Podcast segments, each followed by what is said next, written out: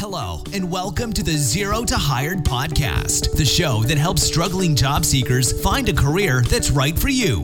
In every episode, we have one mission to provide you with unique tips and strategies from leading industry experts that will get you in front of hiring managers. Enjoy the show.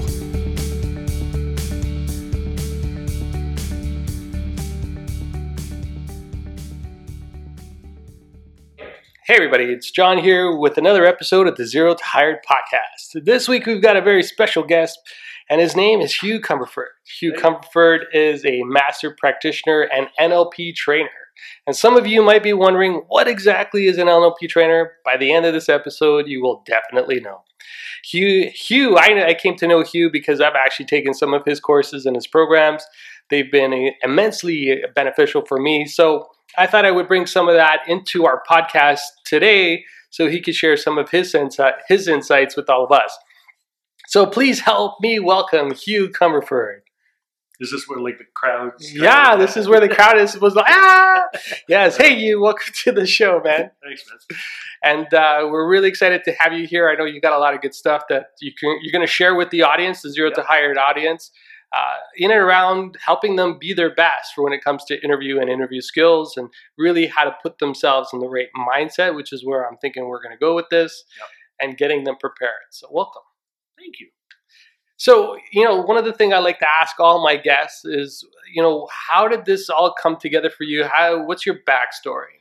You know what? A lot of um, my story comes from um, when I was in a place that I could not actually sit through an interview because I was way too nervous, and um, I was trying to. I was in a bit of a tough place in my life, and getting hired required me, you know, being in an interview, sitting with people, and that was a little bit difficult for me. Um, so I learned about NLP by reading a book. And uh, at the back of the book, there were seven places on earth where you could be trained in NLP. And I went to a place in Ottawa. I actually drove, I commuted 180 kilometers in the morning and 180 kilometers back home. And at the end of that course, it turned my life around. And I was able to, as I put it, kind of rejoin society and and um, transform my life very quickly after. So, what exactly is NLP? Because we keep using the acronym NLP, but NLP stands for something. It's neuro linguistic programming. And uh, John Grinder, the person who coined the phrase, once told my trainer, never ever let me name anything again because it sounds kind of sinister and creepy. um, the truth is there, there's, um, there's an accepted or an understood definition of NLP, which is uh, NLP is a set of behavioral change techniques that um, are super effective and super short, meaning you don't have to go to a coach for six months. You don't have to go to a training for six months. Everything can happen really in a compressed time frame. The truth, however, is that NLP is uh, very different. NLP is a set of tools and techniques, and I'll get a little technical here, to extract the constituent elements of genius. So, in other words, someone who is spectacularly talented at doing something, using the tools of NLP, you model what they're doing and then create a model and then teach that model to other people. The thing is that the originators of NLP, their first models were spectacularly effective therapists, people who were able to create behavior change in short periods of time. So that's who they modeled. And um, a lot of NLP training is the models. You learn how to help someone overcome anxiety in a situation, how to help someone calm down in um, maybe even an interview situation. NLP, if you know someone who is the best interviewee on the planet, I could sit down with them for a couple of hours and break down what they're doing unconsciously, which is way more important than consciously, in order to deliver a spectacular interview. Nice. So this this anxiety. So you, you touched on this and, and conscious versus unconscious. Mhm. I know it, to some people it might seem a little like Yeah, a little of- weird. Yeah, a little weird and a little different because it's not something that is uh, woven into our fabric, right? Like it, it's not something that we talk about quite a bit. No, it's actually um, it's funny. I was first trained a long time ago, and a lot of the stuff that's even that's more acceptable now in 2018 was really difficult Mm-hmm. a zillion years ago. Um, here's the here's the data though, um, and this comes from the field of neuroscience. Neuroscience has um, accidentally, without really intending, neuroscience, the field of neuroscience has proven a lot of how NLP works and why NLP works. And the data is that every second, for the scientific minded of us, this will make sense.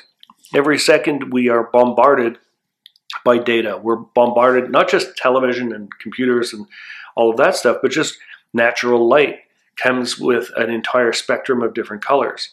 And if you look at all of the colors that are touching your eyes right now, it'll number in the hundreds of thousands. Add in the sounds, add in the feelings, add in the smells and tastes, and you have about 4 to 10 billion bits of data hitting you every single second. A part of your brain is called the reticular activating system, and it filters that 4 to 10 billion down to 2,000 workable bits. And those 2,000 bits are what your brain filters through to make you safe, to keep you safe. Of the 2,000, you have any given second four bits of data that you can attend to in real time. So if I if you're scratching your chin, you are completely unaware of the feeling of your toes and your shoes. But then when you become aware of your toes and your shoes, even though you're stroking your chin, you don't feel it. So that's four bits you can use at any given time. And I'll let you tie that to the interview process, but you can see where when we're under pressure in any way, what happens is all of our behaviors start to drop away Mm-hmm. and we're left with reactions freeze, flight, fight. Freeze, fight, fight. Freeze, flight, fight. That's the Freeze, that's the fight. yeah, yeah, yeah, yeah. So, so, so for somebody in an interview, and, and I'm thinking, you know, I always try to think about my audience member, and you know, how do I, how do I bring that to the forefront so I'm aware? So when I'm in the room, I can be aware of the four bits of information that are always around me. So, what's some of the things that I can do to to be more present in that space? That's a really good question. Um, I could probably bombard you with about 500 things that you need to do in order to deliver an excellent interview. For example, I'll give you a couple and then we'll circle back. Okay, yeah, because 500 is too many. Okay, 450? Yeah, 450 is good, right? Um, never hide your hands in an interview, ever. Never hide your hands. Like right now, John and I are sitting at a table, and I have my hands kind of clasped, and and they're kind of my hands are clasped under the table because of the way the the room is set up. The thing is, if you're in an interview, oftentimes you're across a desk from somebody. Mhm.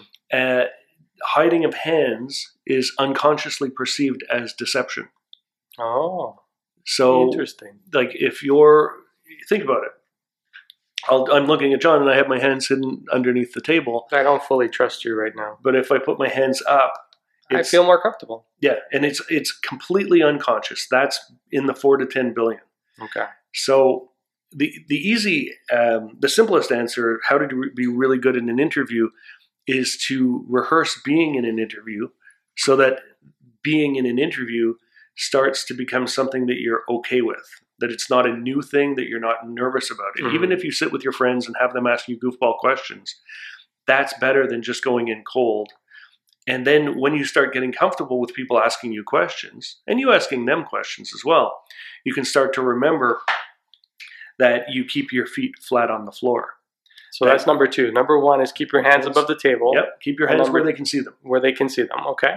And and I'll here, I'll tie it really back. Simply put, human beings are con- always involved in staying safe at an unconscious level. If you are hiding your hands, somebody on the other side doesn't know where your hands are, and they're the most dangerous part of you. So unconsciously, they're going to feel uncomfortable. Yeah.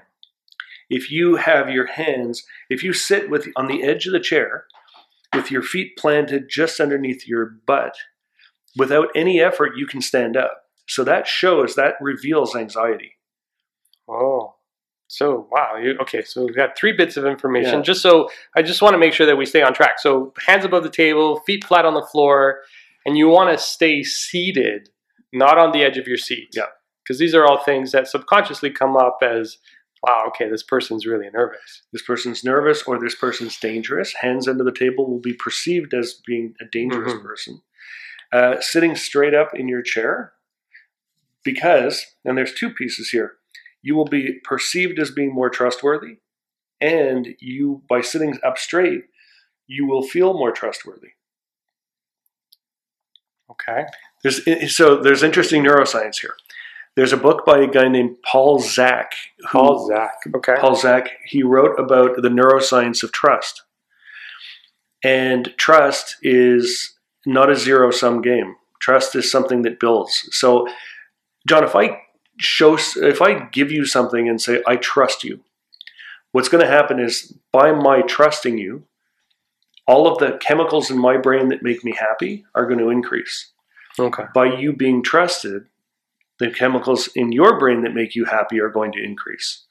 So, trust and lack of trust are virtuous or vicious cycles. If I don't trust, you won't feel trusted. All the unhappy chemicals will happen race to the bottom, and the opposite race to the top. So, if you sit up straight, you'll perceive yourself as way more trustworthy as John adjusts his I'm posture right now. to Yes. more trustworthy. Yes. But what that does is you're sending signals to them and to you.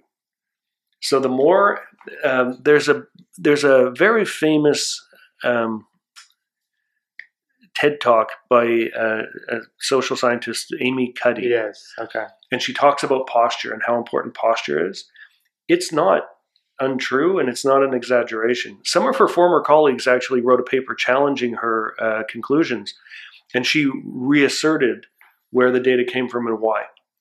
So, the way you hold your body is sending messages to yourself and to the world around you. So, sitting up straight, hands visible, looking the person, and here's a killer one only look at the other person in their right eye. And their right eye. Yes. But I'm looking at your left eye right now. Yes. so so okay so all right wow okay so this is good so for for those of you listening out there like this is gold. So i hope you're taking notes because i am and i'm not even the one going through the interview. So i want to make sure i recap it. So hands above the table feet flat on the floor you seated in your chair with your back straight Back straight. and you're looking at the person in the right eye. So why the right eye? Why the right eye? Uh, it's an interesting question that I, I'll tell you straight up, I do not know the answer to. okay. It comes from the animal kingdom that looking at the other person's left eye is a show of dominance. Looking at the person's right eye is a show of co- cooperation. Hmm. And you can play with this because if you have a friend and you say, okay, I'm going to look in one eye and, and notice how do you feel right now? You say, hi, my name is Hugh. And you look at them in the eye, shake their hand.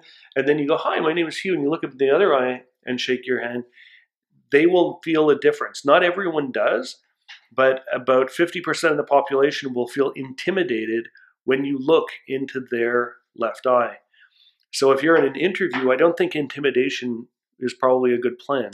No, I I don't think so. I I, I don't ever remember it being a good plan. No. don't come in and intimidate me because I won't hire you. Yeah, and because if you look at um, a lot of TV shows that are um, where actors are not great, Mhm. you'll see when there's a close scene, the actors look from one eye to the other because they don't know which eye to look in. Super well trained actors know this trick. Only look in the other person's right eye because now you're sending a signal of comfort. But in a, an antagonistic scene, they shift eyes. Hmm. Okay. I will. Um, I'll have to keep an eye out for that. Oh. oh that's a bad plan. I know. but uh, definitely something to. Um, Get it out.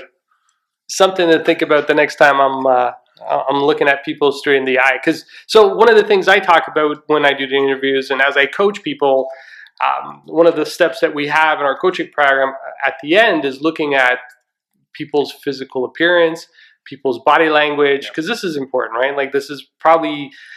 You know, we- I don't know the stats. They, they shift. They go from seventy to ninety percent is is visual, Yep. right? Versus what you actually say in the room, right? So how you present yourself, your body language, and all that stuff. Yeah, the, the stats, the stat, the, the most important stat is the words, the actual words that come out are about 7% of your communication and 93% Is how you say it and what your presentation is. ninety-three percent? Yeah. Okay, so outside of you know being visually prepared, which is this fantastic because now I'm going to have some really good material for you know some of the stuff I'm going to do. uh, what else can they do to to effectively prepare and bring out their best self in terms of confidence across the table? That's a really good question. I think the, the uh, preparation of them themselves physically Mhm. is a big piece. Uh, I sorry, I'm, I'm going to go backwards. I want to add one more thing: uh, diaphragmatic breathing. Diaphragmatic breathing. Which okay, means- so just put that into simple language for those of us that Yep. don't know all, all the fancy stuff. So I'll tell you what: you cannot be nervous if you're breathing properly. It is physically impossible to be nervous if you're breathing in the right way. If you're chest breathing, you're breathing the wrong way. So when you inhale and your chest inflates with air, that's not the way to breathe. When you inhale and your stomach fills with air, that's the right way to breathe. And if you take four or five diaphragmatic breaths, breaths from your stomach, Mhm. it will take away all anxiety and you can just be present in the moment. And then that's when the interview really begins, when you start to show your stuff. So this is something I guess the candidates could do before they walk in the room. is, Yep. You know, as they're sitting in the lobby or even as they're commuting back and forth, or not back and forth, but commuting to the interview, however that is in the car or on the bus. Yeah, and that's a really important thing. Sorry, I, I keep throwing Yeah, yeah, yeah. No, that's good. This is But- good. here's the deal as humans because we're so designed to stay safe we tend to do something that's really stupid which is we imagine the worst case scenario so when we go to an interview we might be just think looking out the window of the bus the car whatever but we'll start to have doomsday scenarios Yeah.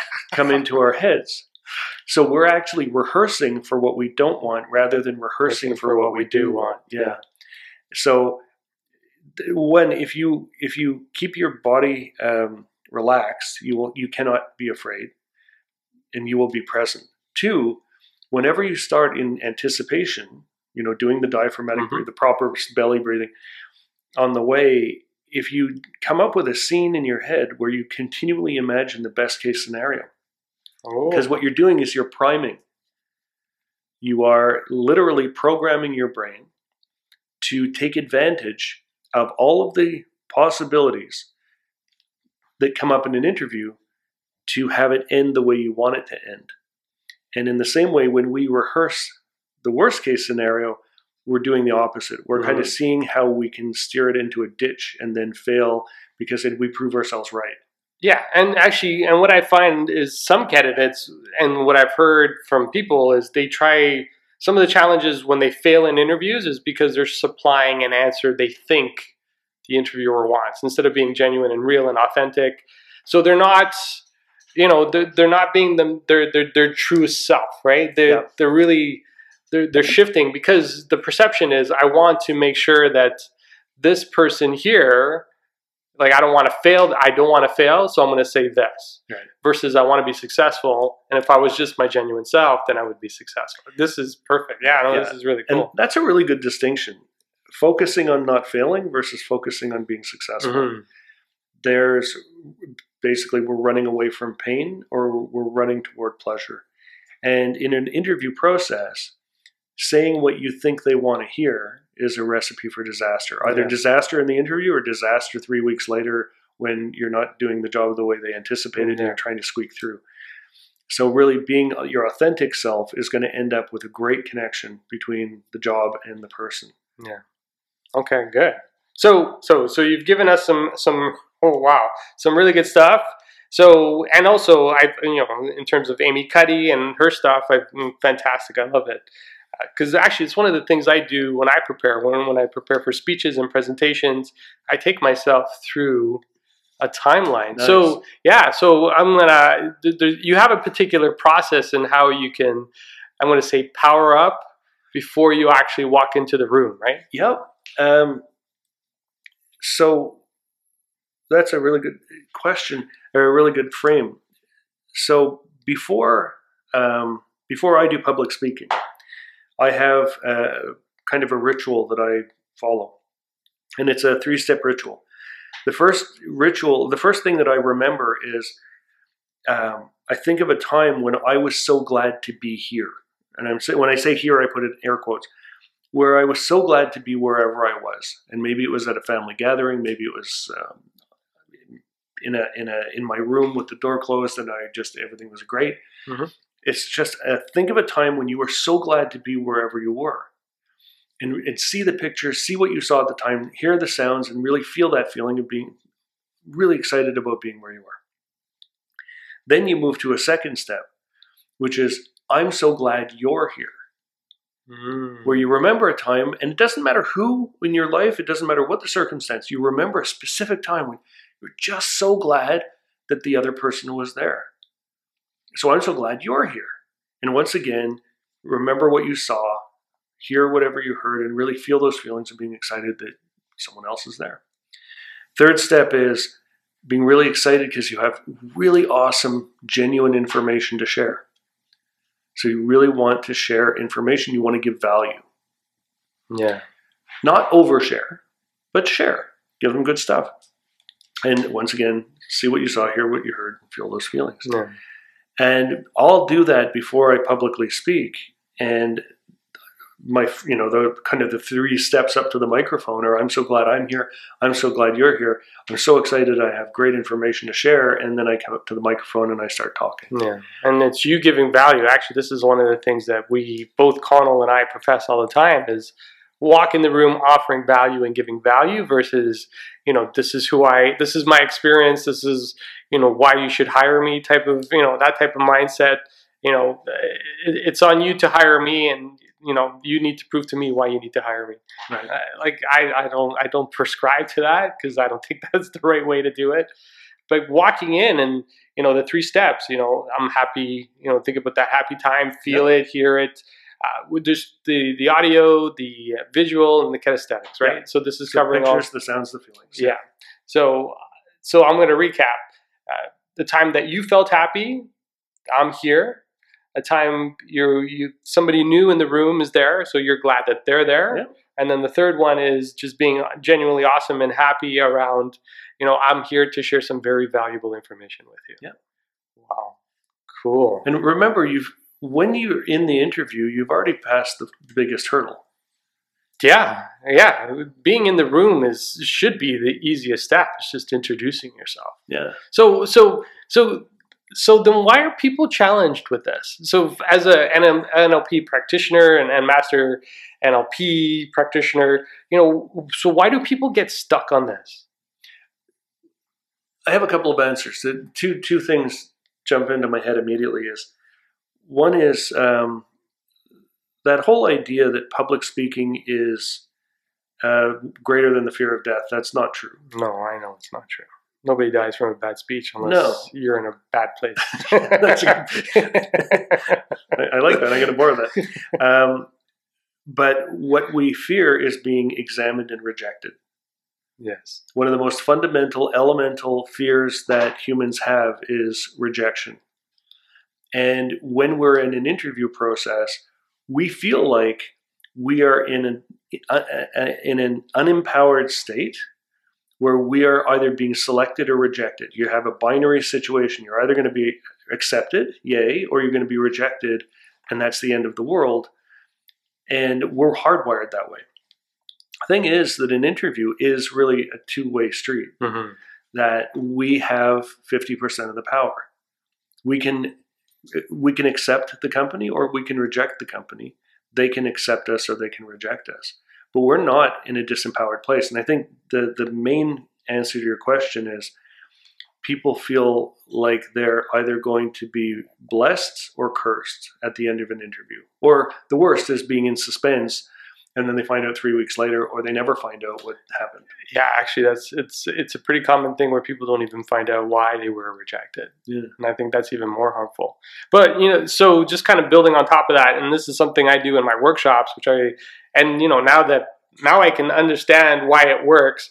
In my workshop, I talk about you know when you're when you're in the room, you start with an A, and and I take you back to elementary school where you know the teacher has two you know they can start the way the sorry they can start the year off two ways. They can tell you you have an E and you have to work your way up, or you have an A and your only job is to keep the A. And when you walk in the room with the A, you know you come from a power of position. Like you come Yeah. from a position of power, you come from a place of confidence, and you just, your focus is all there because you're already the best that you can be. Yep. Right? So this is so important. So, know, I'm really happy that you touched on this because this is exactly what we talk about. walk in with you know holding your A up high, and when you do that, you show up differently. I like that a lot. That's a really good way of putting it. because if you walk in the the golden star, then you can maintain that throughout the entire interview, as opposed to going in uh, at a really low level, trying to impress to get up to that level. Yeah, yeah. I think that's a big trap, Wow. and that's I like the the way you put that. Cool. Yeah, no, this is really good. So this is so so if there was one last thing that somebody could do to really bring them best the, their best selves to the interview room, out of all the things that you know and all the things that you understand about human behavior, you know, so what's the one thing and maybe it's around preparation, right? So, you know, they go through the process, they're they're they're applying to all these jobs and maybe one or two will respond back. So what can they do from a from a mindset perspective to really put themselves in the right space? That's uh, I think uh, you know thinking about preparation is So yeah, so what can somebody do today? yeah. I would I, here. Let me answer it in a way that you're not asking. Okay. We've met. I do this. yes, I know. uh, what I would do is I would um, imagine the me who got the job. Okay. And then have that me who got the job give me hints about how to win the interview, how to do great in the interview. So, in other words, if I project my thinking into the future, you know, uh, six months into the job, Mhm. and then looking back on that interview, what hints would that future me have to tell me how to deal with the interview, knowing that I'm going to get the job? So there's a there's a frame in NLP called acting as if. Okay. Without being cocky, without being a jerk about it, if you just act as if you're going to get it and it's a done deal and you just have to wait for time to catch up, you're going to behave in a very different way and it's going to be in a very powerful way. So in a, in preparation, you just prepare for the outcome that you want Mhm. and then have that future you whisper some hints back in time. And Guidance. Yeah. Yeah. So it's like reverse engineering almost. Pretty much work for, Yeah. go to the outcome and then Work your way back. exactly. Because then you build on all the different things that you need, right? So whether it's confidence, it's skills, it's experience, um, you know, it could be passion, whatever, whatever that is, whatever those steps are in between. Yeah, and and you build the the best ingredients for an amazing interview experience. Yeah. Yeah, because you you already know what you're going to show up as. Wow. Okay. Cool. Yeah. No, I'm I'm I don't know about you guys, but I'm really enjoying this. I got a lot of good. I got tons of notes here, and I'm going to go back. I'm going to make sure I put some of the links into the show notes, like I do in all the other podcasts. So, Hugh, there's a couple of things that you do. So, if people want to meet with you, or you know, if you got events running, I know one of the things that you do is a, a a meetup monthly. Yep. So, tell us a little bit about that if people want to connect with you directly or find out more about NLP. Sure, uh, I do a monthly meetup in uh, outside of Toronto in Mississauga, where I it's really free form NLP. It's when Ask Me Anything. I get uh, sometimes 10, 12 people, and we sit around and they ask me questions about NLP, and I help them understand what it is and what it isn't because there's Mhm. a lot of misinformation out there. And um, I run a training as well on weekends. Uh, Mhm. My my course is actually the most complete course in North America, where Yes, I can attest to that. It's true. in a in a in a marketplace where sometimes you can get a weekend course. Yeah. My course is super complete and not outrageously expensive. Based on, I'm actually cheaper than people who do nine day trainings. Yeah. So okay, so great. So people can connect with you if they're located if they're located locally in Yep. Canada or Toronto. They can come check out your meetup. Yep. Uh, they can also connect with you regarding your courses. Uh, if people want to learn, so we get a lot of people from overseas, right? So if those people want to connect with you, what, what can they do? You know what? Um, I'm actually building out an online version of my course. Nice. And if they want, if anyone's interested, send me an email to hugh at nlpworks.com. So H U G H at nlpworks.com. yeah, I'll put the I'll put the Oh, link right in the show notes so And- people have it. uh, just want to gauge interest because I've been building it for years. I have a bunch of information. I just have to load it online in a sequence. Good. You got a bunch of stuff you need to do this year. I we're, we're laughing. We're laughing because there's some uh, stuff going on in the background, but it's all good, and uh, you know it's great. So, so Hugh, thank you for your time today. I, I know uh, wow, you've given us some really good information. You talked about body language, how to do that in terms of our mindset, what to do around that, and really how to prepare. So this is good, and you know, looking out in the future and talking and doing some reverse engineering. So you, you did a great job of covering all of that. So thank you for your time today. Thank you for for chatting with the zero to hire uh, the zero to hired audience. I know they're going to love it. So um, yeah, no, thank you, and and thank you, thanks again for everything. Thanks for having me. Yeah, no. All right, everybody, that is it. That is it for this episode of the Zero to Hire podcast. Hopefully, you enjoyed that. I know I did. I had fun just sitting in the room and interviewing Hugh. I know him personally. Uh, he's he's also my coach. You know, I, I talk about coaching and how important that is. Connecting with the best. You know, the your top five. So, you know, hopefully you enjoyed this episode. I know I thoroughly did. And we will catch you next time. Thanks for tuning in. Thank you for listening to the Zero to Hired podcast. Make sure you check out our website, www.zerotohired.com, and download your free resume template that's proven to get results, complete with examples and guidelines. Make sure you tune in as we interview leading industry experts who provide tips and strategies to help you get the career that's right for you.